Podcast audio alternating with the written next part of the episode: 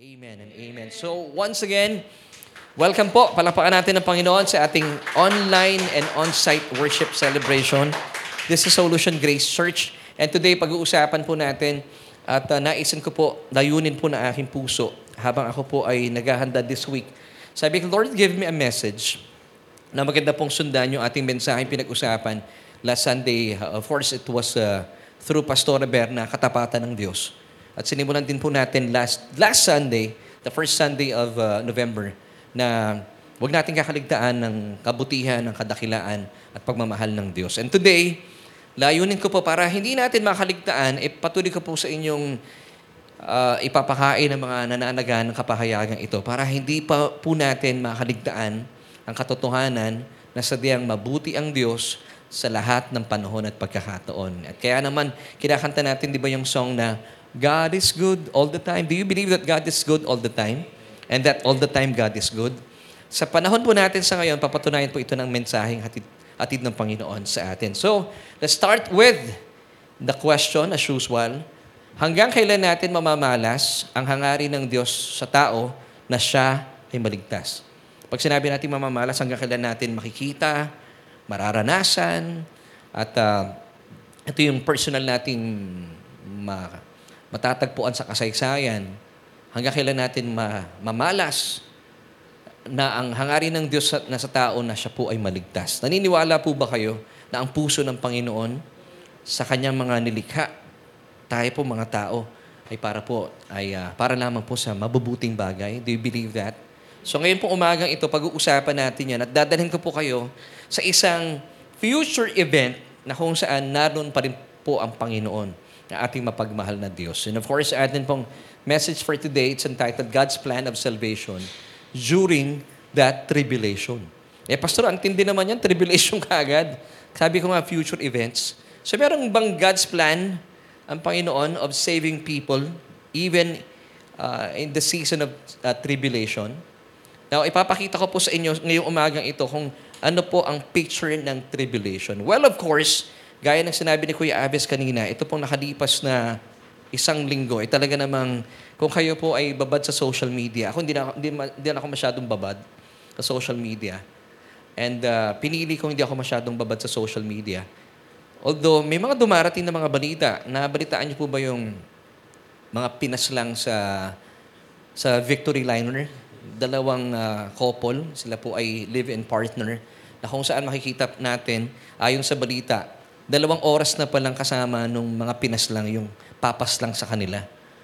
At uh, kitang-kita natin sa video. Yung video na napanood namin, unfiltered po yun. Ha? Nagulat talaga ako. Talagang walang hamas sa pagpaslang itong mga hired killers na to. Talagang yung yung very ano eh very close yung pagbaril dito sa dalawang taong ito. At nakakagulat sabi ko kay Mrs., isipin mo, ikaw yung driver ng Victory Liner. Anong iisipin mo noon? No? Sabi ko kay Ate Emel, pinapa- gusto namin ipakita yung video. Sabi niya, ayoko, pastor. And then, meron pa kami nakita na tumalon, nag-backlift naman sa may Pasig, ano. Uh, I think it was, ano, doon sa flyover. Napanood niyo po iyon? Talagang nagtumbling pa patalikod eh. Ang taas. And uh, yung mga kabataan, na dami pong namamatay sa ngayon, mga estudyante. Well, nakikita po natin ano, na talagang ang mundo po natin ay nasa masidhing uh, panahon ng kasamaan, papasamaan ng papasamaan ang mundo. We live in perilous times and uh, tayo po napapalibutan ng mga perilous men. Dahil ito po ay uh, itinakda na, I mean, hindi naman po itinakda ng Diyos, pero itinakda po ito dahil ang mundo po ay ang nagahari sa mundo ay walang iba kundi ang kalaban ng Diyos. Who is of course the devil himself. Kasi kung ang nag, nagahari po sa mundong ito ay ang Diyos, hindi po magaganap po ito. But of course, there will come a time na kukunin po ng Diyos ang pamamahala sa mundong ito. Mangyayari po yon. But today, totoo po ang sinasabi ng Biblia na nakasulat sa 2 Timothy chapter 3 verses 1 to 5. Gusto ko lamang pong basahin po sa inyo nang sa gayon ay makita po natin, talaga bang nasa mga huling panahon na tayo sa ating mga araw na ginagalawan sa mundong ito. But now, this, sabi ng 2 Timothy chapter 3 verses 1 to 5, that in the last days perilous times will come, for men will be lovers of themselves, lovers of money, boasters, proud, blasphemers, disobedient to parents, unthankful, unholy, unloving, unforgiving, slanderer, slanderers, without self-control, brutal, despisers of good, traitors, headstrong, haughty, lovers of pleasures uh, rather than lovers of God. And number five, verse five, I should say, having a form of godliness but denying its power, and from such people turn away. Marami po sa panahon natin sa ngayon, nakakagulat. Lalo tigit no, after the pandemic or during the pandemic, nagiging litmus test. Makikita natin sino talaga yung mga tunay na mananampalataya. So pag dumaraan talaga ang tao sa, sa mga pagsubok, nakikilala natin kung sino sila. Ang dami nagpapanggap ng mga mananampalataya, pero hindi natin nakikita sa buhay po nila. Na madali lang naman makilala kung sino yung mga mananampalataya. Of course, hindi po para i-judge po natin sila. Sabi nga ng Itbulaga, bawal ang judgmental. At ayaw din po ng Diyos na tayo po judgmental. But, nakita natin sa paglipas ng panahon, na ang daming tao sa ngayon talaga, papasama ng papasama, at yung mga ibang tao nagugulat. Pero kaibigan, wag na po kayo magulat because ito po ay nakasulat na sa Biblia. And in the last days, talaga pong ang mga tao po ay magiging mapagmahal sa kanilang mga sarili. Sabi ko nga, pag ako'y napapapunta sa Reels, mga tao sa ngayon wala nang, talaga ang daming, of course, no? Yung, alam mo yung gandang-ganda sa sarili, poging-pogi talaga sa sarili. Para bang, pag nakaharap sila sa cellphone, alam mo yun, salamin na nakikita nila, well, I believe this are the signs of uh, the end times. They will, people will be lovers of themselves, very proud, walang panahon talaga para sa Diyos. At meron, mang, meron namang iba, sinasabi nila, they are Christians, Kristiyano sa nguso, pero wala sa puso. Pero mga kapatid, hindi po kami dito pa, narito para ihusgahan po sila. What I'm telling you is totoo po ang nakasulat sa Biblia na ito po nararanasan natin sa panahon natin sa ngayon. And gaya po na sinabi ko kanina, marami rin po sa mga uh, tao sa buong mundo, ah, not just in the Philippines, sa buong mundo, talaga naman po, pag pumapatay, parang pumapatay lang sila ng insekto. At kagaya po ng aking mga pinakita sa inyo mga nakalipas sa mga kaganapan sa ating sa ating mundo, sa ating palipaligid, nangyayari po ito.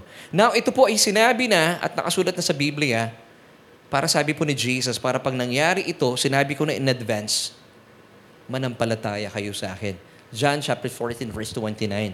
Ang, ang Panginoong Jesus po mismo nagsabi nito. And now, I have told you before it comes that when it does come to pass, you may believe. So kaibigan, mga kaibigan dito sa church at uh, online, hindi po ba sapat itong mga patotoong ito para paniwalaan po natin ang mga nakasulat na sa Biblia? Amen. So tayo po, I believe, tayo po ay nasa huling mga araw na. At uh, dalayan ko po sa mga mana ng palataya, kung kayo po ay talagang tumanggap sa Panginoon, hindi lang sa nguso, kundi sa puso. This message is for you. At kung kayo naman po ay mga, you believe that you're a Christian, pero passive, this message is also for you.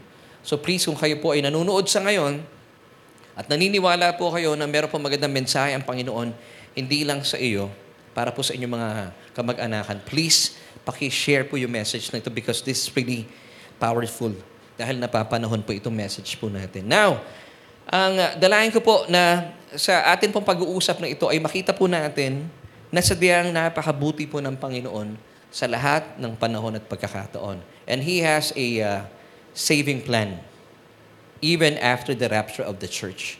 So ano po yung mangyayari after the rapture of the church? That is the tribulation period. Amen. So pag-usapan po natin ito. At sa araw pong ito, naisin ko pong makita ninyo na kahit po ang mga tao po ay nasa gitna ng uh, tinatawag ng uh, magandang balita Biblia, ay masidhing pagdurusa at uh, pighati or great tribulation, asahan mo ang Diyos pa rin po ay naroroon.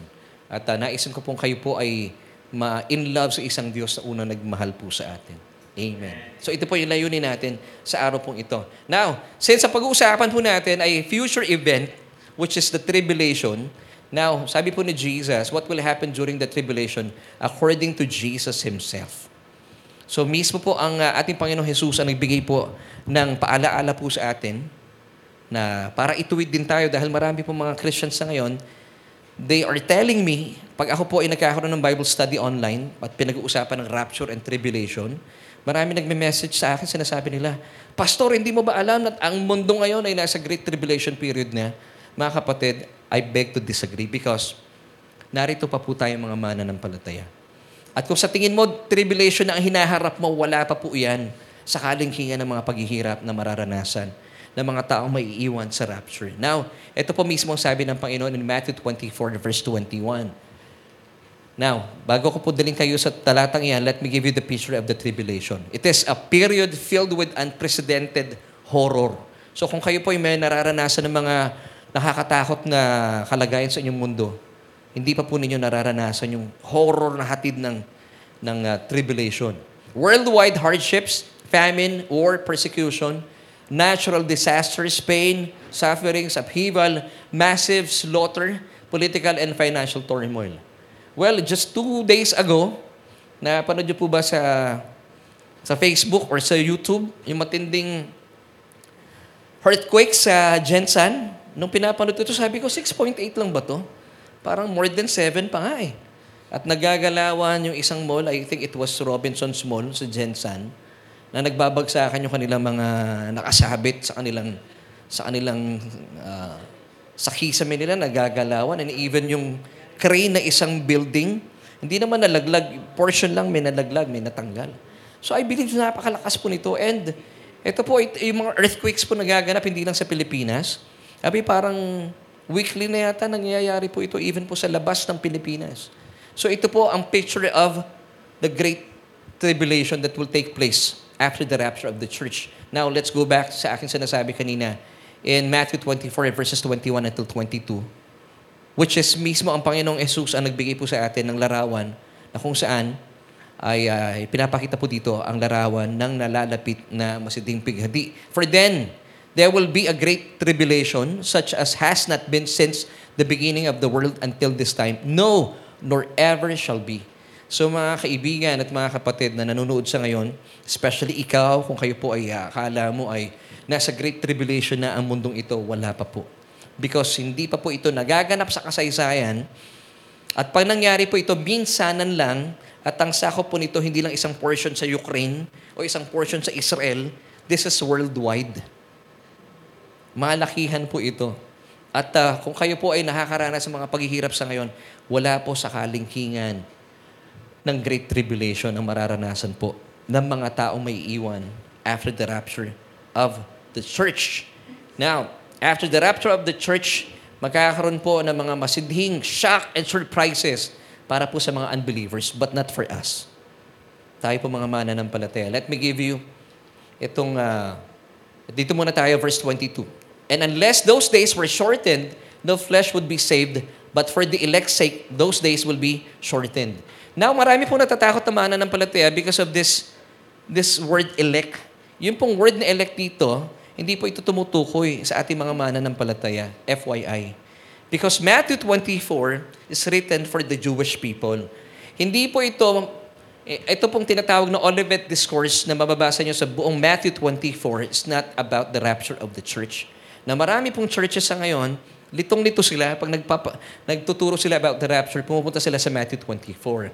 So Matthew 24 is not written to the church. It's not written to us believers but for the Jewish people. Pagbabalik po ang Panginoon, the second time, ito po yung second phase na kanyang muling pagbabalik for the Jewish people.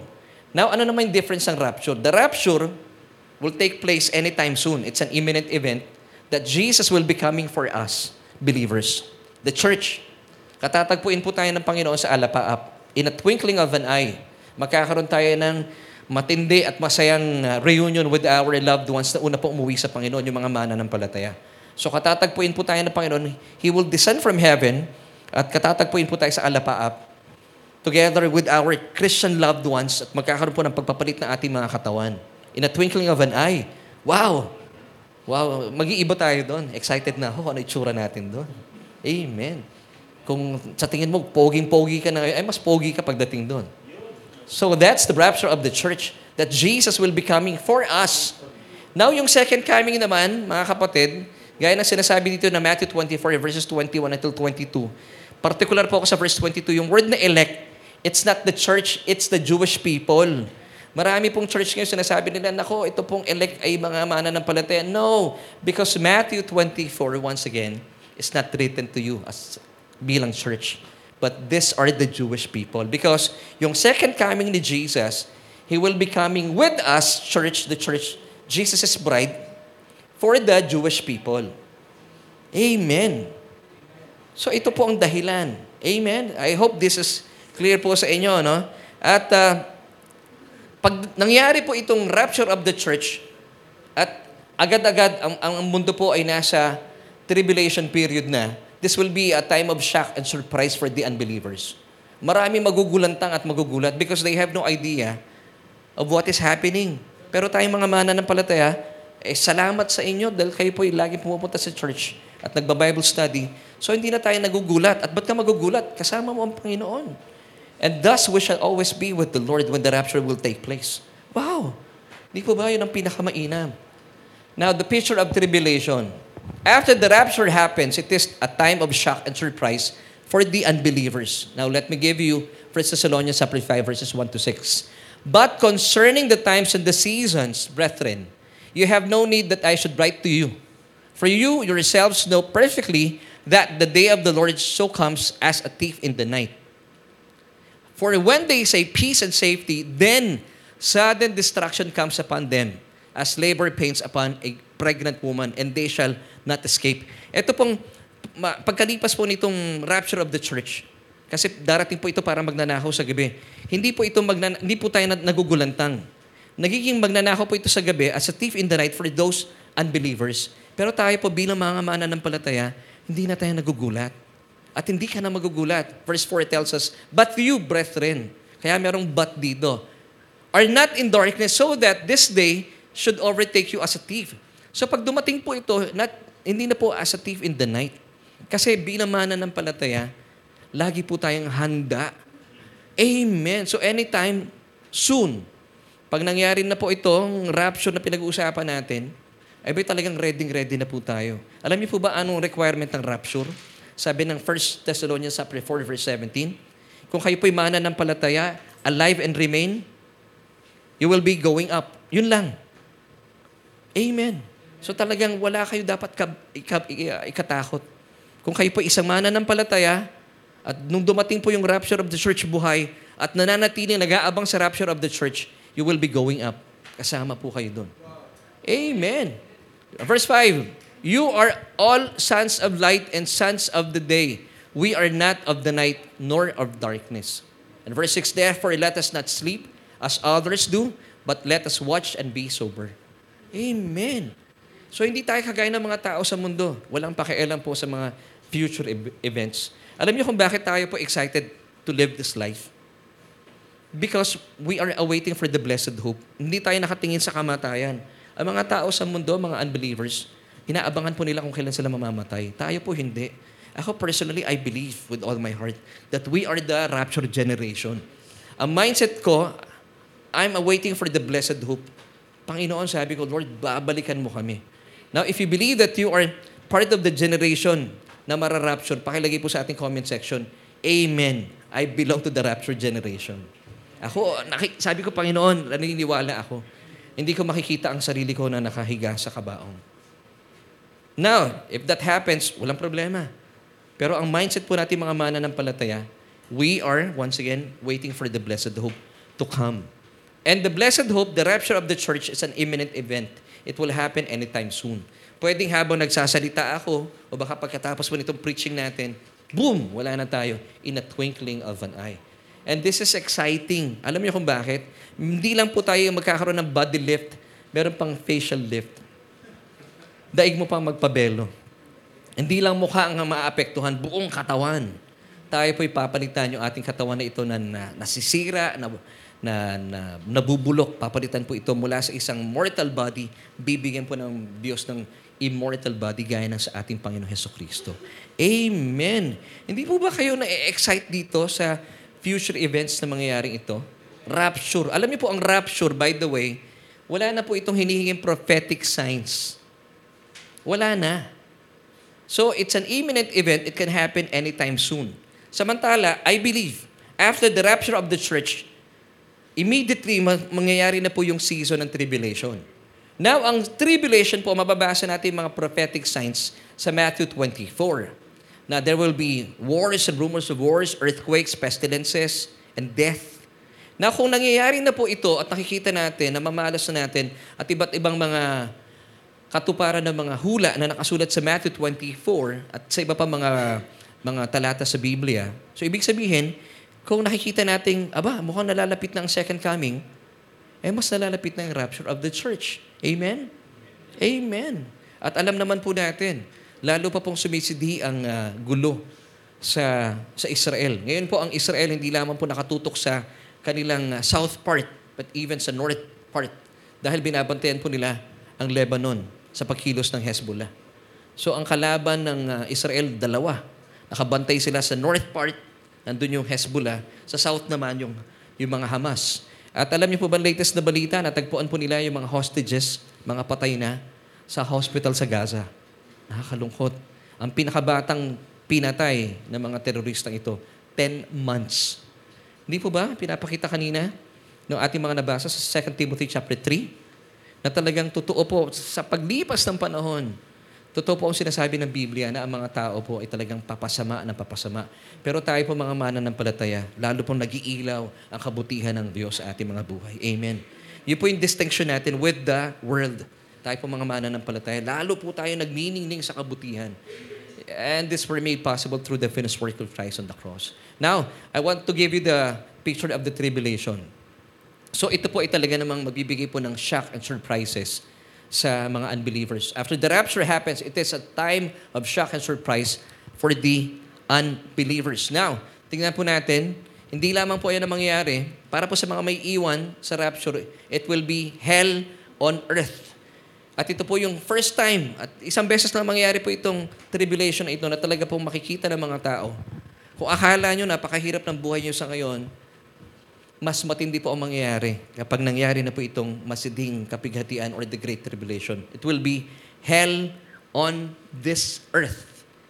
Now, Matthew 24, verse 21, once again, For then there will be great tribulation such as has not been since the beginning of the world until this time. No, nor ever shall be. So ito po ay one time lang. Pero worldwide, malakihan po ang sakop, yung coverage po nito. Hindi common meron pong gulo sa Ukraine or sa Israel. Naku na, sa Great Tribulation period na po tayo. Hindi po pwede mangyari yun. You know why? Nandito pa po tayo mga mana ng palataya. Hindi pa pwedeng lumabas yung Antichrist because once na the tribulation will take place, of course, this will happen after the rapture of the church. Wala na po yung mga mana ng palataya and of course, the restrainer yung humahad lang. Yung restrainer po, pag nabasa natin in 1 Thessalonians, it speaks about the Holy Spirit. When the restrainer will be taken of this, out of this way, dahil nga po tayo po ay, ay kinuha na ng Panginoon, isipin po natin na wala na po ang wala po dito ang banal na spirito. Doon pa lamang po lalabas itong tinatawag na suwail or the lawless one or the antichrist. So kilala niyo na kung sino si antichrist ha. Ang tawag sa kanya sa Tagalog suwail or the lawless one. Pero kung kayo po ay napapaisip, sino kaya itong antikristo? I'll be giving you bad news. Kung kayo po'y mananampalataya, hindi niyo po siya makikilala. Kasi pagdating niya, wala na kayo. Pero kung kayo po'y excited na makilala siya, hindi ko alam bakit excited ka makilala siya. hindi magandang kwento yon.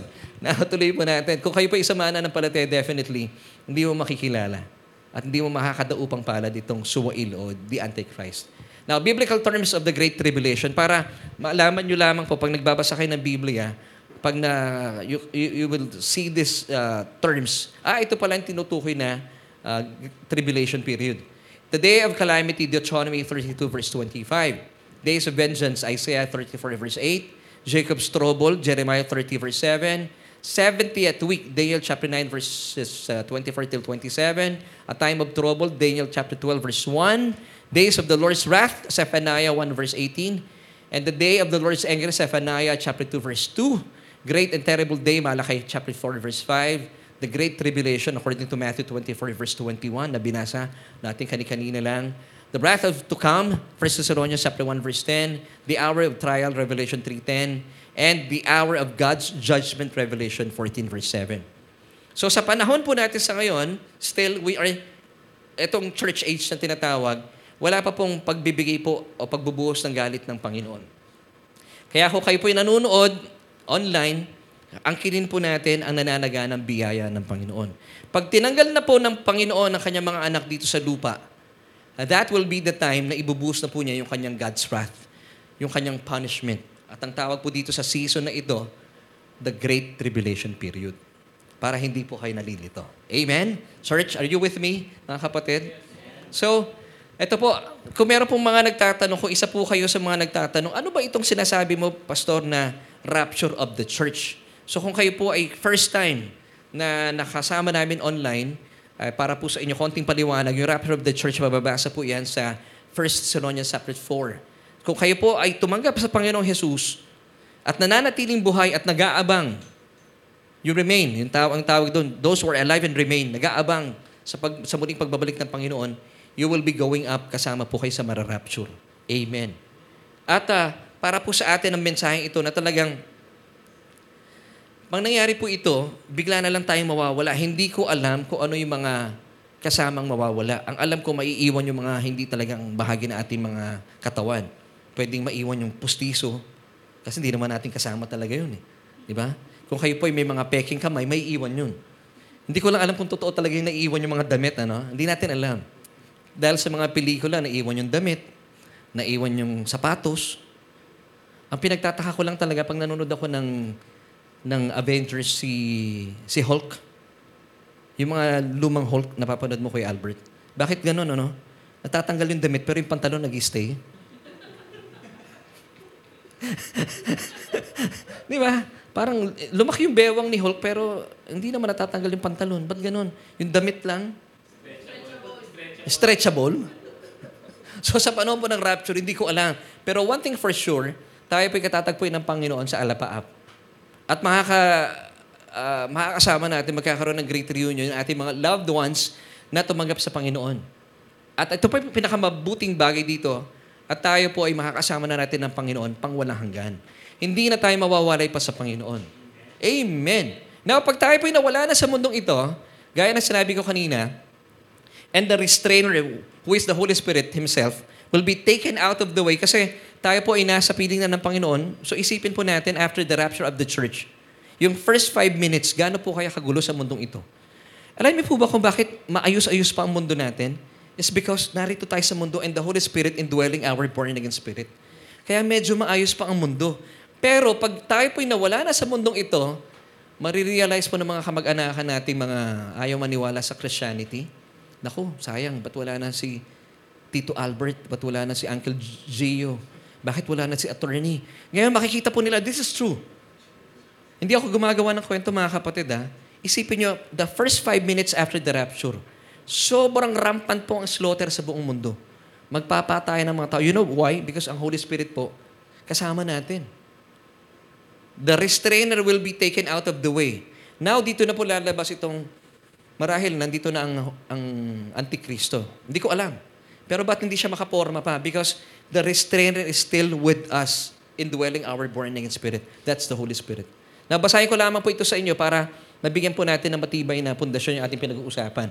Second Thess- uh, Thessalonians chapter 2 verses 7 to 12. Ngayon pa man ay palihim na siyang yung siyang dito, yung suwail di Antichrist, gumagawa ng kasamaan at mananatiling ganyan hanggat di naalis ang humahadlang sa Kanya. Yung humahadlang dito yung restrainer, the Holy Spirit. Kung maalis na ang humahadlang, sabi ng verse 8, mahahayag na ang suwail. So lalabas na dito yung Antichrist. Ngunit pagdating ng Panginoong Jesus, papatayin niya ang suwail sa pamagitan lamang ng pag-ihip at pupuksain niya ito sa pamagitan ng kanyang nakakasilaw na liwanag. Verse 9, paglitaw ng suwail, taglay niya ang kapangyarihan ni Satanas. So yung Antichrist po, it's a person. Pero yung lakas na nagmumula dito sa Antichrist, galing mismo kay Satanas. Kasi akala nila yung Antichrist si Satan. Hindi po. Tao po ito na itatalaga ni Satanas. So yung kanya pong lakas, yung kanya pong kakayahan maggumawa ng himala, ay nang, nang, na, nagiging posible because of Satan himself.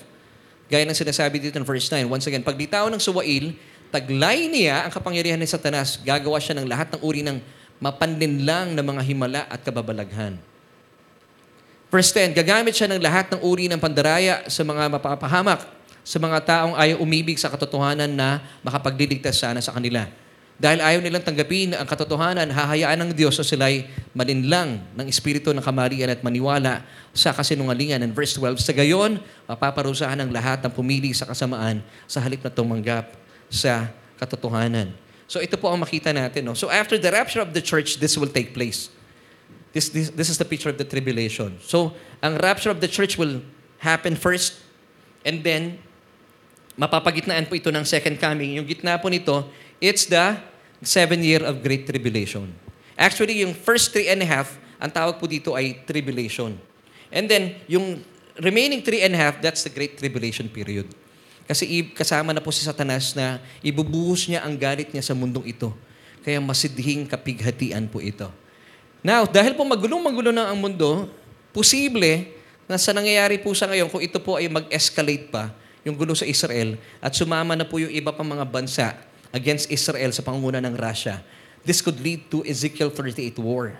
Na pag nangyari po ito, maghahanap po ang mundo, I believe, bago po ito lalong lumala, tatanggalin muna tayo ng Panginoon dito sa lupa. This is the rapture of the church. And then maghahanap po ang tao sa mundo dahil ang gulo-gulo na ng mundo, maghahanap po siya ng isang tagapagligtas. Kaya dito po lilitaw, since wala na po tayo sa mundong ito, dito na lalabas yung suwail, also known as the Antichrist. And he will make a covenant with the nation. Antichrist confirms covenant na kung saan dito po ay talagang magdiriwang ang mga Israelita dahil finally, maitatayo na po nila yung kanilang third temple. At yung kanila pong matagal nang naisip mangyari yung kanilang paggawa, paghahain ng kanilang ritual na ginagawa in the Old Testament, it will happen doon sa templo na itatayo po at papayagan nitong Suwail or the Antichrist. Pero of course, in those days, hindi po nila alam na kanila pong uh, kinakadil ay yung suwail o yung antichrist. Ang laman lang ng isipan ng Israel, ay, nako, purihin ka Yahweh.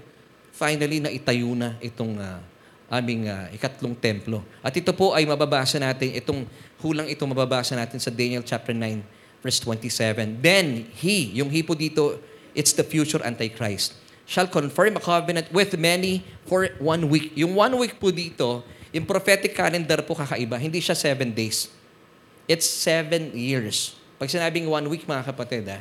But in the middle of the week, ano yung middle of the week? Middle of the seven years, three and a half years.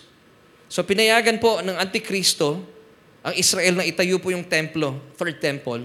But in the middle of the week, the, in the middle of the seven years, dito na magpapakilala itong Antikristo, itong Suwail. Ipapatigil niya yung mga ginagawa nila sa templo. At magpapakilala siyang Diyos. Doon na po mag-aaklas sa mga Israelita. Maniniwala sila, hindi totoong Diyos ito. Ito yung Antikristo. Basahin po natin. But in the middle of the week, he shall bring an end to sacrifice and offering. And on the wing of abomination shall be one who makes desolate, even until the consummation, which is determined, is poured out on the desolate. So pag nagpakilala po siya, at naupo siya doon sa templo, nagpapakilala siya, ako ang Diyos na dapat ninyong sambahin. Mag-aaklas na po ang Israel. At dahil nag-aaklas ang Israel, dito na magsisimula yung tinatawag na Great Tribulation period. In the middle of the week, in the middle of the three, uh, in the middle of uh, the seven years tribulation, which is three and a half years dito na, magagalit na itong Antikristo. Of course, under the power of Satan himself. Ahabulin na niya ngayon ang Israel. At meron siya mga kasamang mga iba pang mga bansa against Israel. Kaya mararanasan na po ng mga tao dito ang matinding pighati. This is the Great Tribulation period. Dito na mangyayari po yon. Now, tingnan po natin. This is the summary of the horrors of the seven years tribulation.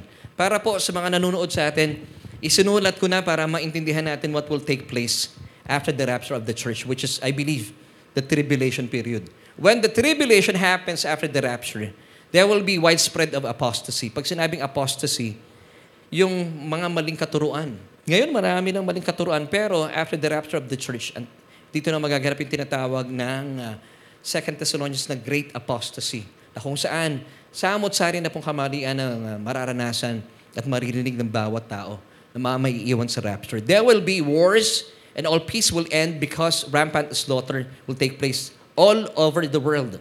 Magpapatayan po ang mga tao dito. Intense famines will dry up food supplies. So magkakahirap din po sa kain, na mga pagkain. Kaya marami pang ah, marami pong taong mamamayat. Buti na lang hindi ka kasama doon.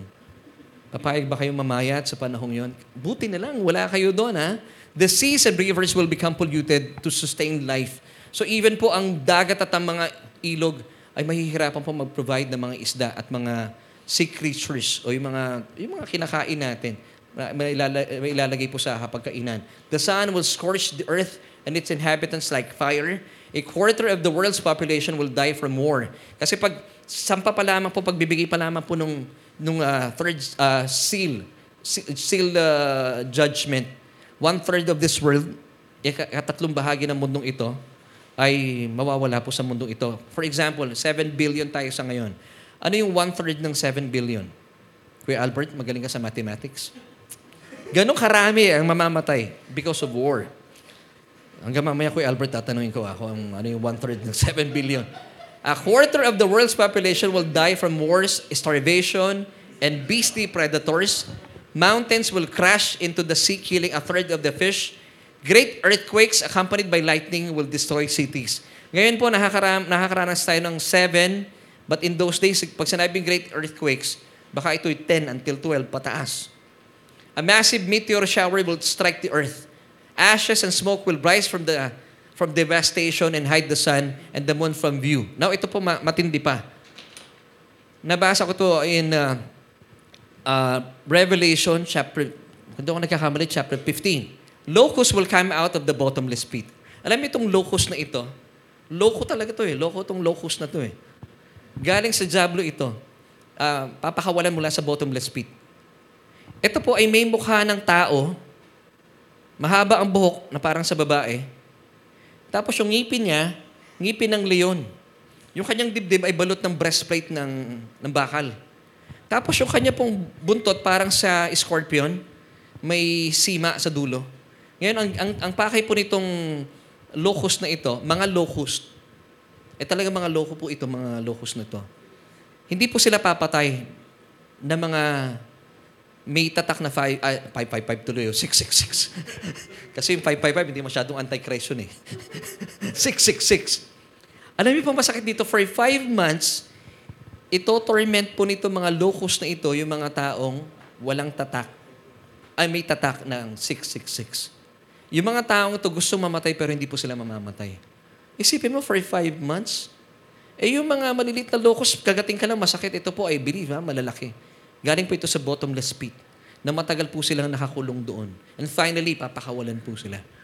So, these are just the summary of the horrors that will take place during the tribulation period. Now, ito po yung picture of the tribulation. Napapagitnaan po siya ng rapture of the church. And then it will take place uh, immediately. And then, seven years before ng, ng uh, after ng tribulation, Jesus will be coming again for the Jewish people. Now, ito po yung mangyari. So, hinati natin yung seven-year Great Tribulation sa three and a half years na kung saan ibubuhos po ng Diyos sa tinatawag na seal judgments. And then after three and a half years, yun yung trumpet judgments and bold judgments. Yun yung summary na binigay ko kanina. Matitindi po ito. Magiinit ang araw, mapapaso ang tao sa sobrang init. At imagine niyo po kung gaano katindi ang mangyayari ng mga panahong yun. Sobrang hirap ng tao. And of course, sa mga maiiwan, ano, sa mga marahil kayo po ay nakarinig na ng mensahe pero hindi kayo naniniwala. Sinasabi ninyo, hindi, siguro doon na lang ako magtatanggap sa Panginoon pag ah, totoo na nangyari itong tribulation. Ngayon pong panahon natin, madali lang maligtas. Pag tinanggap mo at pinaniwalaan mo ang mga tinapos sa gawa ng Panginoong Jesus sa krus ng Kalbaryo, ligtas ka na. Pero after the rapture of the church, humihingi po ito ng mataas na presyo. Buhay na ang kapalit. Kasi isipin nyo, sa panahon po ng tribulation, kapag kayo po ay walang tatak ng 666 sa ulo or sa inyong mga kamay, hindi ko alam kung paano mangyayari po ito. Sabi nila, through a chip na naka, na-invento na po ito sa panahon natin sa ngayon. Hindi po kayo pwedeng magtayo ng business, hindi kayo pwedeng mga lakal, hindi kayo pwedeng bumili ng inyong mga pagkain, ng inyong mga medisina, na kung ano-ano pa. Isipin mo kayo po ay nakikipaghabulan sa otoridad ng gobyerno. Kasi ang gusto nila dapat may tatak. Eh ano naman significance itong tatak na ito ng 666? It's the number of the beast. Pag kayo po ay nagpatatak nito, ibig sabihin, You're declaring that you have this uh, alliance with the devil. At hindi na po kayo maliligtas pang nangyari po yun. Eh, pag hindi naman kayo nagpatatak, ang kapalit po nito, pugot ng ulo. Amen. At masakit po iyon. Ang maganda rito, maliligtas ka. Pero ang downside po nito, hindi po kayo kasama namin. Ito po yung sinasabi ko sa biyaya ng Panginoon. Tayo po mga mararapture. Tayo po yung mga believers, mga Christians. Alam niyo po, habang nagdurusa ang mundo for seven years, tayo po ay kinakasal sa ating Panginoong Jesus. At sa araw po ng kasal na yun, for seven years, pag may kasalan, merong kainan, may handaan. Amen. Wow! Alam mo, nagsiserve sa atin sa panahong yon, yung mga Old Testament believers, yung mga propeta, pinaglilingkuran po tayo. Now, hindi po natatapos dito, church, listen to this. Aharap ba tayo sa hatol, judgment? Yes. Pero yung haharapin po nating judgment, ito po hindi po yung hindi po ito yung hatol na paparusahan tayo ng Diyos. No. It's the Bema seat of Christ kung saan bibigyan po tatapatan ng Diyos yung ating mga ginawang kabutihan sa lupa. Tatapatan po niya ng gantimpala. Kaya po siya gantimpala, pagpapalain ka, gagantihan ka niya base sa iyong mga ginawa dito sa lupa. Kung nagdala ka ng kaluluwa sa church at naligtas, may gantimpala po yan. Hindi po yan makakawala sa mata ng Diyos. So ito po yung mamimiss out, itong mga taong naligtas sa Great Tribulation. At ang tawag po sa mga taong to, Tribulation Saints. Habang tayo po yung nagdiriwang sa taas, for seven years, sila po nagdurusa dito sa mundo. Nakikipaghabulan sa tao ng gobyerno because magkakaroon na po ng one world government after the rapture of the church. Naranasan niyo po ito mga kapatid. Kayo po mga hindi nagpabakuna nung panahon ng COVID-19, nung pandemya. Di ba? Hindi ka basta-basta makakapasok sa isang establishment pag wala kang bakuna. Di ba? So tayo po, yung iba, talagang gumagawa ng paraan. Ang hirap, pag wala kang bakuna, hindi ka makalabas ng bansa, hindi ka makabili. Grabe. Yung mga ganong sistema ng kahirapan, sisiw yun. Pero pagdating po dito sa panahon ng tribulation, pag wala kang tatak, hindi ka pwedeng makapagtayo ng business, hindi ka pwedeng makapamili, hindi ka pwedeng bumili ng iyong pangangailangan araw-araw. Lagi kang takbo ng takbo. At kung ayaw mo na tumakbo at gusto mo na umuwi sa Panginoon, pugot ulo. Mahirap. Mahirap po talaga yon. So samantalahin natin ang panahon natin sa mga panahong ito. Huwag na po natin hintayin yung tribulation period. Now, ano pong purpose ng tribulation, if you may ask? I believe tinatanong nyo, ay bakit may tribulation period pa? Una, to purify Israel. Dahil po ang Israelita ay sobrang tigas ng ulo. Patuloy po nilang nire-reject ang uh, kanilang Messiah. And that's why I believe until today, you know, makita, na, makita po natin napakabagsik po na nangyari sa kanila no October 7. It's because they keep on rejecting their Messiah. So ang purpose po, number one, ng, ng tribulation is to purify Israel. Romans chapter 11 verses 26 until 27. And so all Israel shall be saved as it is written, There shall come out of Zion the deliverer and shall turn away ungodliness from Jacob. For this is my covenant unto them when I shall take away their sins. Ikalawang dahilan is to punish the ungodly, unrighteous, and the lawless. Sa panahon po natin sa ngayon nananaga ng kabutihan ng Diyos, ang kanyang biyaya. Pero still, maraming tao po ayaw tanggapin ang biyaya ng Panginoon. Tayo po nasa panahon ng church age. Marami po ayaw tumanggap ng biyaya ng Panginoon at gumagawa ng kasamaan. Of course, kung ang isang tao po ay hindi tumanggap sa Panginoong Heso Kristo, taglay po niya yung kanyang sinful nature at uh, patuloy po itong gagawa ng kasamaan. Na pag patuloy pong gumagawa ng kasamaan yan, at hindi po tumanggap sa Panginoon, tuloy-tuloy sa paggawa ng kasamaan, darating ang panahon, paparusahan po sila ng Diyos.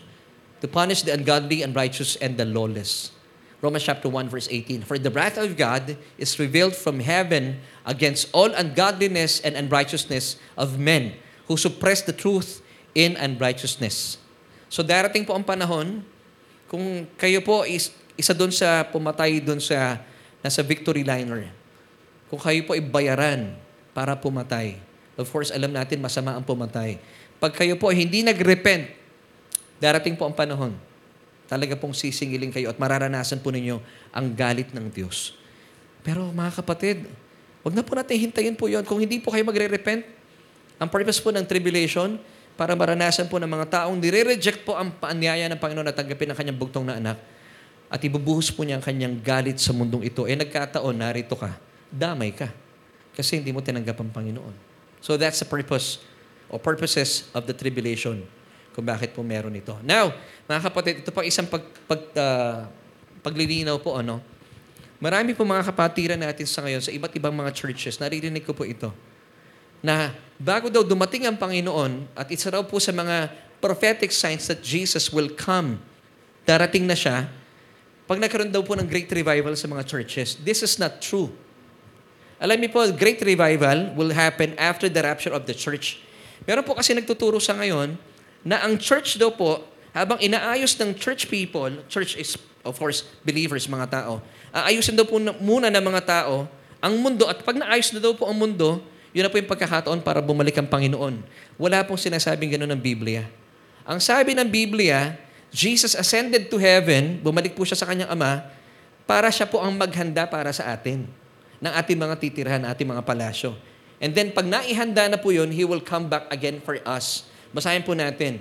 John chapter 14, verse uh, 3. And if I go and prepare a place for you, I will come again and receive you to myself, that where I am, there you may, uh, there you may be also.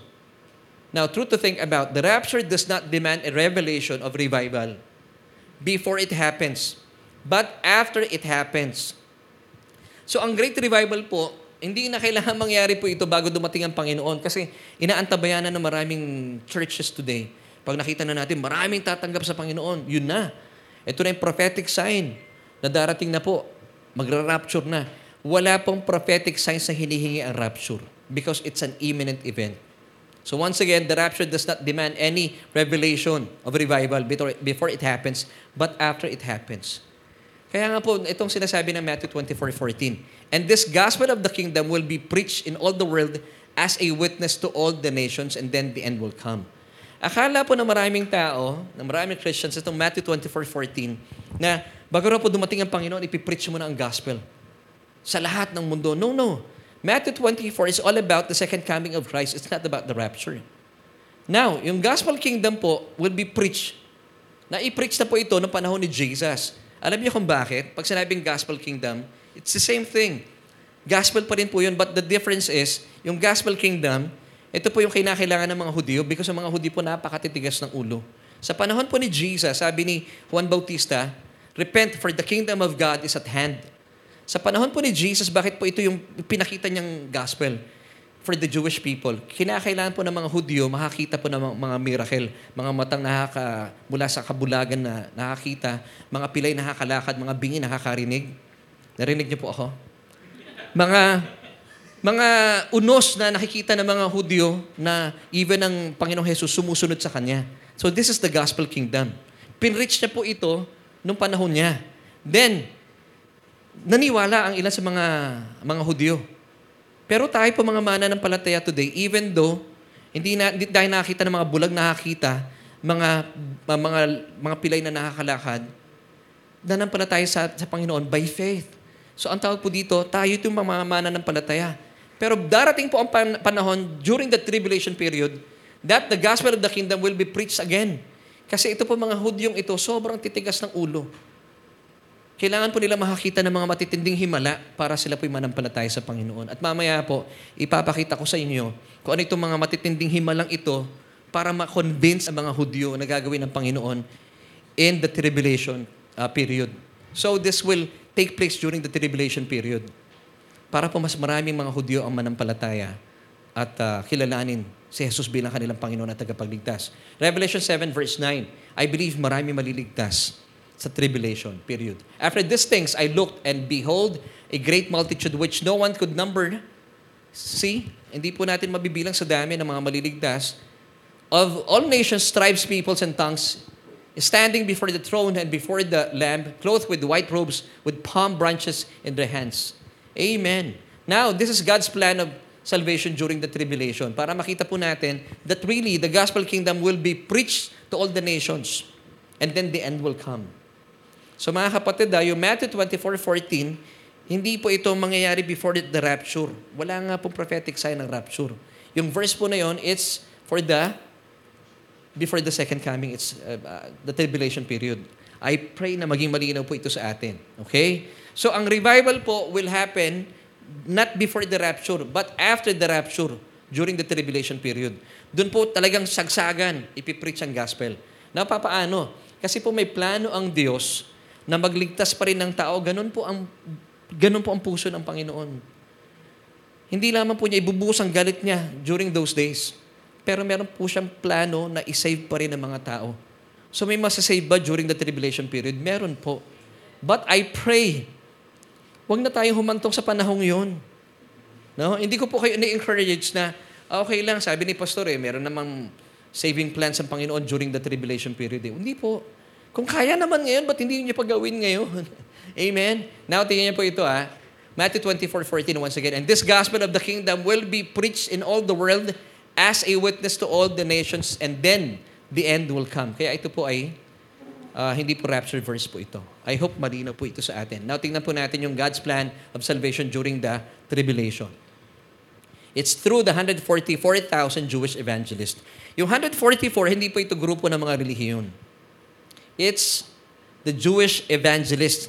Mag-o-ordain po ang Panginoon ng mga Jewish evangelists for a very special mission. Amen. Now, tingnan niyo po dito ha, kung gaano po karami ang maliligtas. During Jesus' time, Jesus only had 12 disciples. Pero kita naman po natin yung eh, he turned upside down the first century. Ang daming naging kristyano.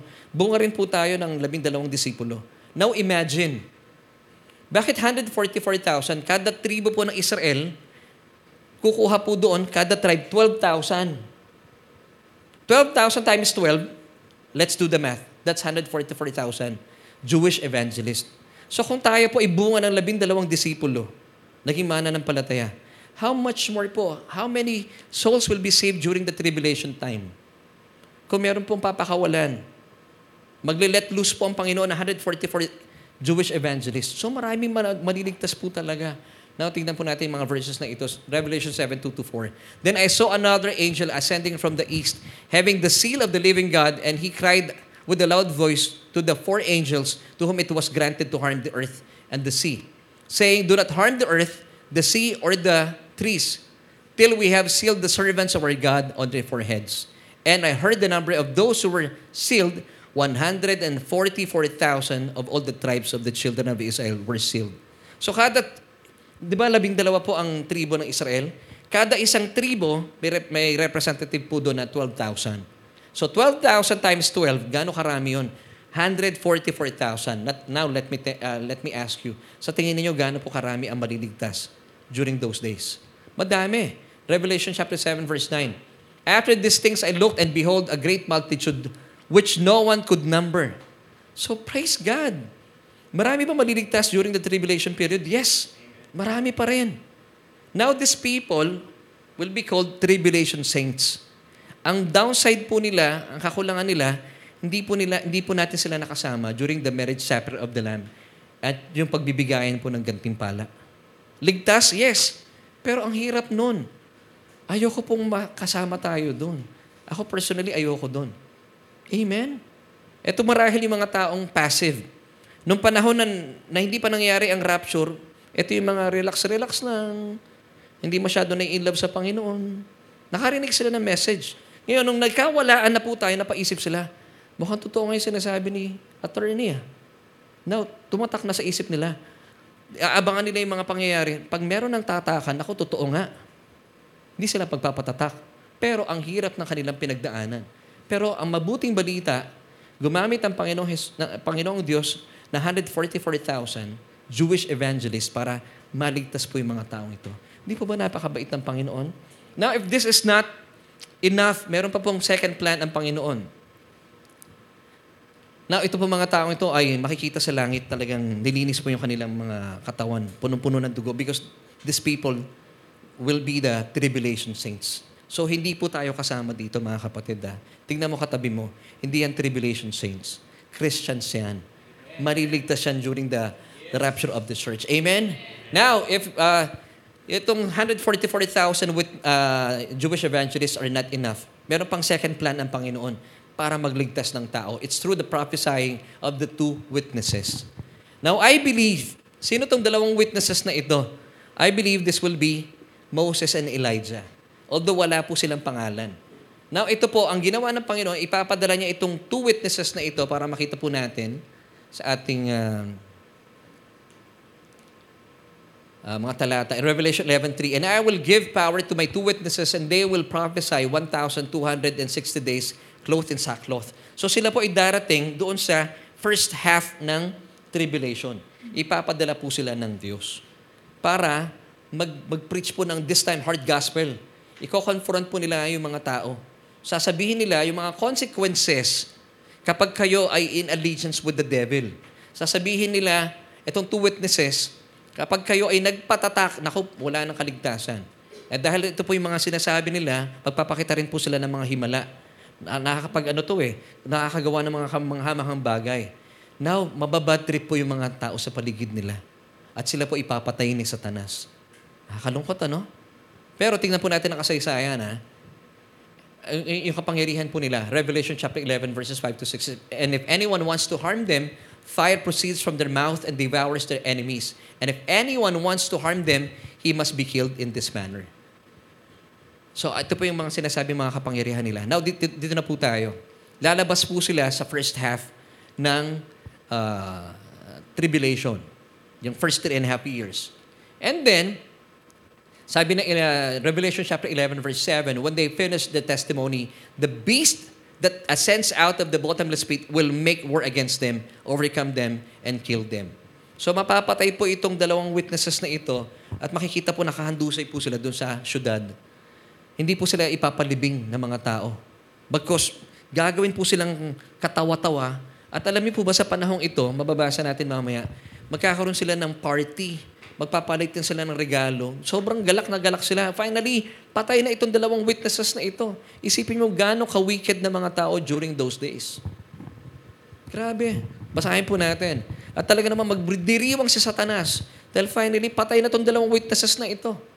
Pero nilaan po sila ng Diyos para sa kaligtasan ng tao.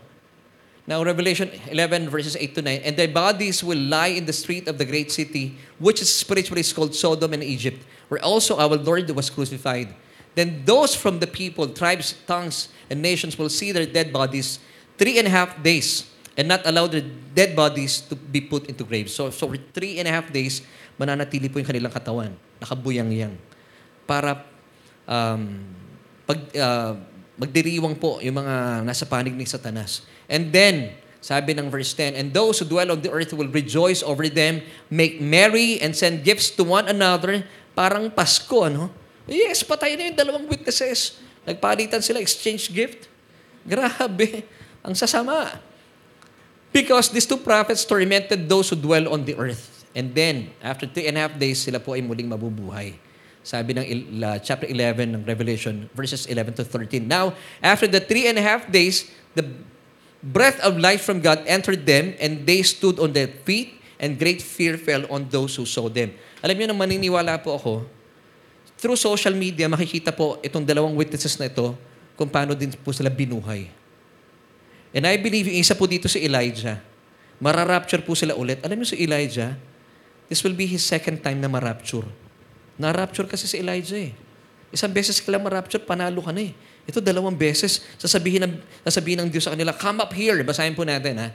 And they heard a loud voice from heaven saying to them, come up here. And they ascended to heaven in a cloud and their enemies saw them. So makikita po sila ng buong mundo, inaakyat ng Diyos sa langit.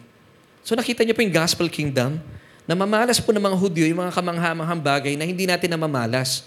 Pero kahit wala po tayong mga mirakulong nakita, nanampalataya tayo sa Panginoon, tayo po yung church. Pero ito po mga Hudyong ito, sobrang tigas ng ulo, they needed such things na makita po nila para manampalataya sila sa Diyos. Ito yung sinasabi ng Matthew 24:14. And thus, the gospel kingdom will be preached to all nations, worldwide. Nations, tribes, and everything.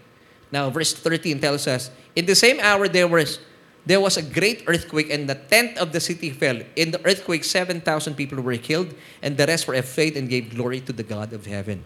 So gagamitin po itong two witnesses na ito para makaligtas din ng tao. Now, if 144,000 are not enough at hindi pa rin po sapat itong dalawang witnesses para makaligtas ng tao, or na, marami silang naligtas, meron pang third plan ng Panginoon. Grabe ang Panginoon. Grabe. You know why? Because Mahal na mahal po kayo ng Panginoon. Kahit nire-reject mo ang, ang kanyang bugtong na anak, even sa panahon ng tribulation, nandun pa rin po ang Diyos. Meron pa siyang third plan. Now, ano po yung third plan niya? Revelation 14, 6 to 7. Then I saw another angel flying in the midst of heaven, having the everlasting gospel to preach to those who dwell on the earth, to every nation, tribe, tongue, and people. So God will dispatch an angel from heaven who will fly all over the world.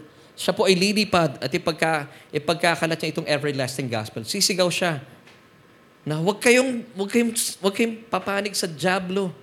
Panampalatayahan niyo ang Diyos. Ito po ang sinasabi ng uh, God's plan of salvation. Letter C, through the proclamation of an angel. Magtatatag po siya ng isang anghel who will fly all over the world. Isipin mo, nakikita ng mga tao, may lumilipad na anghel. Sa panahon natin ngayon, wala ka naman nakikitang ganun eh. Pero nananampalataya ba tayo sa Panginoon? Yes.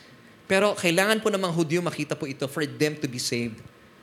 Now, ano pong sinasabi ng anghel? Revelation 14, 6 to 7, saying with a loud voice, Fear God and give glory to Him, for the hour of His judgment has come, and worship Him who made heaven and earth, the sea, and springs of water. Wow! Ito pong ginawa, ito po yung plano ng Panginoon sa kanila. So, ano yung ikaapat? Kung hindi pa po sapat ito, hindi pa, hindi pa rin sila naniniwala sa anghel na lumilipad. Meron pang fourth plan ng Panginoon. Letter D, the availability of Bibles and gospel materials. And I believe sa panahon po ng tribulation, sa panahon natin sa ngayon, marami po sa mga bahay-bahay may Bible, pero hindi natin binabasa. Pero I believe sa panahon po ng tribulation, kung ito po ay I believe maraming Bible po maging available noon. Maraming tao bigla magbabasa ng Bible. At iiwanan po ng Panginoon mga Bibliang ito. Of course, mga panahon yun, baka ipagbawal na rin ng Bible, pero maraming tao mauuhaw. Maraming tao po ang uh, talaga namang maghahanap ng sagot, magbabasa ng Bible. And I believe tayo po mga kapatid, nagbabasa kayo ng Bible, ha? Yes. Amen? Yes. Hindi yung tipo yung Biblia ninyo talagang nagdidikit-dikita na hindi na po nabubuksan. And I believe sa panahon po ng tribulation, ito yung pang-apat na pamamaraan ng Panginoon, mag, magiging available yung mga gospel materials such as, yun pong ating Bible study online, na sa ngayon po ay ilan lang ang nanonood. Praise God, nakaka 1,000 plus na tayo. Minsan, malapit-lapit na sa 2,000. 2,000. Alam niyo ba, sa panahon ng tribulation, mapapanood po yung ating Bible study online, yung ating pananambahan. Baka hindi lang 2,000. Nasa 2 million. Blockbuster po ito. Alam niyo kung bakit? Marami ng taong natatakot. At hindi lamang po yung ating programa, pati po ibang mga Bible study ng mga pastor. Nako, magiging blockbuster po ito mga Bible study. Yung mga hindi pinapanood ng mga tao sa ngayon, papanoorin na po ng mga tao sa panahong yun. Because God will be using the Bibles and the gospel materials even during the tribulation. Amen. Alam niyo po, sa, sa Amerika, nakalimutan ko yung pangalan ng isang ministeryo. Sobrang mahal po nila ang kanilang mga mahal sa buhay, they've created itong tinatawag na Rapture Kit. Na kung saan, doon sa Rapture Kit, nag-provide po sila ng film, short uh, film, na nakalagay sa USB. At meron po silang booklet doon. binibili po ito para ipamigay sa kanilang mga kamag-anak ng mga unbelievers. Sabi nila sa mga kamag-anak nila, pag nawala kami, panuorin niyo itong film na ito at yung booklet basahin ninyo. Para alam ninyo kung ano yung mga dapat nyong gawin at hindi nyo gagawin sa panahon ng tribulation. Isipin nyo, ganun po kamahal ng Diyos ang bawat tao. So mga kapatid, meron bang plano ang Diyos to save mankind even after the rapture of the church? Yes. You know why? Because God is so good all the time and all the time God is good. Amen. Amen. Now, hanggang kailan natin mamamalas ang hangarin ng Diyos sa tao na siya'y maligtas? The answer hanggang sa panahon ng tribulation.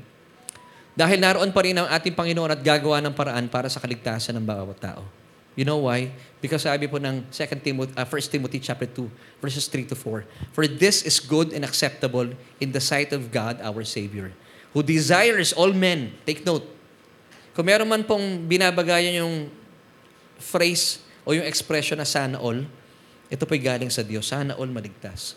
Who desires all men to be saved and to come to the knowledge of the truth. Now as we end, what is our solution for today, mga kapatid? For he says, In an acceptable time, I have heard you, and in the day of salvation, I have helped you. Behold, now is the accepted time. Behold, now is the day of salvation. 2 Corinthians chapter 6, verse 2. Mga kapatid, nakita po natin ang God, the, the God's plan of salvation during the tribulation. The first one is through the 144,000 Jewish evangelists. If that is not enough, nagpadala pa po siya ng true pro- prophesying prophets. If that is not enough, He will dispatch an angel from heaven who will fly all over the world to preach the everlasting gospel. If that is not enough, gagamitin pa rin po ng Diyos ang mga Biblia at yung mga gospel materials. Now, which goes to show na sobrang mahal na mahal po tayo ng Diyos. Now, what's my point? Mga kapatid, gaya pa na sinasabi ng, ng 2 Corinthians 6 verse 2. This is wisdom.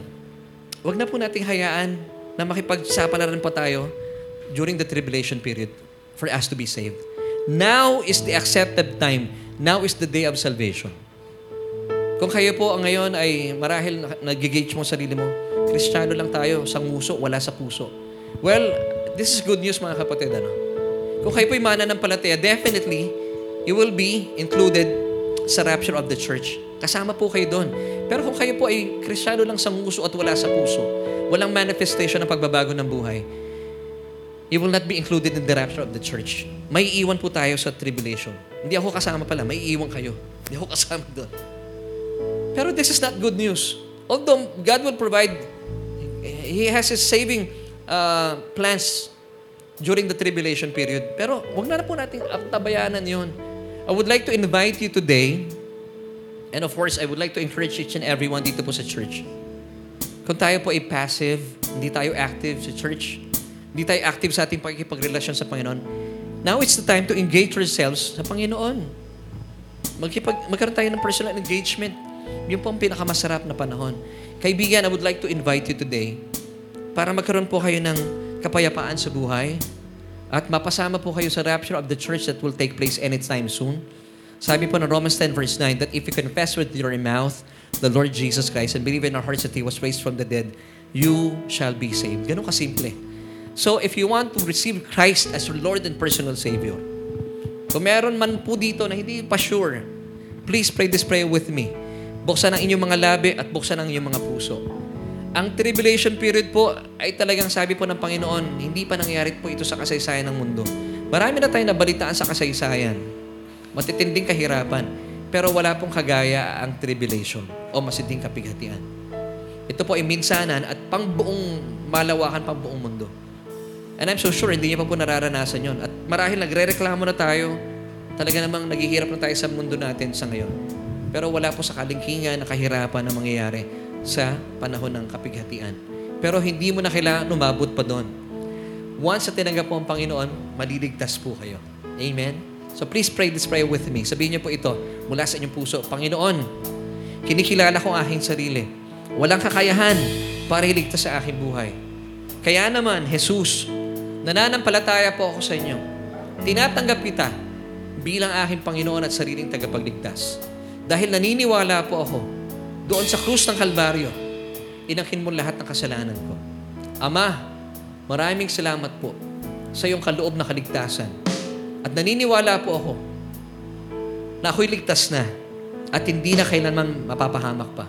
At makakasama ako kapag kayo po ay muling nagbalik sa rapture of the church. Kabilang po ako doon sa church na yon. Dahil ang aking pangalan ay nakasulat na sa aklat ng buhay. Amen at amen. Kung nanalangin po kayo ng panalangin niya, nagmumula sa inyong puso, binuksan niyo po inyong mga labi, eh tiyak po kasama kayo sa rapture of the church. Because you are now a part of the church. You are the church. Hindi na po natin mararanasan, hindi nyo na mararanasan itong tribulation. Dahil hindi na po kayo makakarating doon. Amen. So church, tayo po tayo. At dalayan ko po na makasama namin kayo every Sunday. And this time, siguro, uh, ating awitin po, na, awitin po natin ang song na ito at magpuri tayo sa Diyos dahil sa kanyang taglay na kabutihan. Amen. How great Come on, church. is our God. Sing with me. Sing with me. How great is our God. Oh, we'll see how great, how great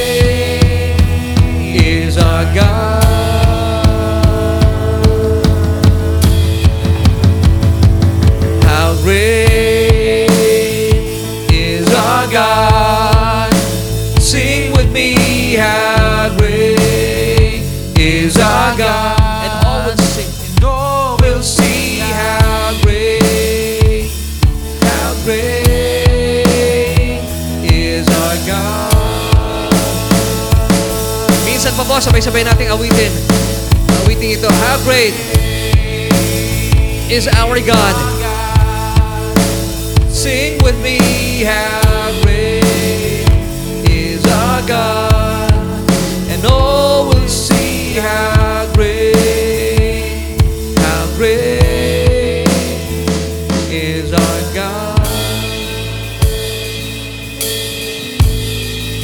kapatid, sa umaga pong ito, I pray na mula po sa mensahe ating pinag-usapan, natagpuan po natin ang Diyos sa sadyang siya po ay dakila at nag-uumapaw ang kanyang pagmamahal. Ginawa na po niya lahat ng bagay para sa kaligtasan ng tao. He provided us His Lamb on the cross. Namatay. All you have to do is put your faith in Him. Na mga kapatid, lahat po na ginagawa ng Diyos ay sobrang dali for our benefit. I'm I'm encouraging you today, I'm challenging you today kung kayo po kasama pa rin namin nanonood man na palataya na. But still, wala po kayong personal engagement with God. Now, kung wala kayong personal engagement with with Jesus Himself, how can you evangelize? Paano po natin maipapakilala ang Panginoon sa mundo? At paano po mag-expand ang church ng Panginoon kung hindi po tayo engage? Natatakot marahil po kayo, ayoko malaman ng ibang tao na ako'y Christian. Hindi po tama ayon. Kung kayo po'y mananampalataya, mag-engage po tayo. Pakilala natin ang ating Panginoon. And that is a way of evangel- evangelism. So kapatid, kung kakaba-kaba po tayo at di tayo sigurado, paano kaya? At marami akong nakakilala sa ngayon, natatakot silang pag-usapan ng rapture. It's because hindi sila sigurado. Pero dahil alam mo na ang katotohanan, kung kayo po ay mananampalataya, ito lamang po requirement ng rapture. 1 Thessalonians 4.17, If you are a believer, you have put your faith in Christ Jesus as your Lord and personal Savior, and you are still alive and remain, when the rapture will take place, kasama po kayong aakyat, sabay-sabay po tayong aakyat doon. Hindi po kayo maiiwan. And that's the truth. So I would like to pray for you. Ano man pong takot at pangamba, kung kayo po'y mananampalataya, yakapin po natin. Magpayakap tayo sa Panginoon. Mahal ka ng Diyos. Kayo lang, tayo lamang po lumalayo sa Panginoon. So this time, make a decision. Mag-engage tayo sa Panginoon. Huwag tayo mag, maging busy with so many things. Make Jesus your top priority.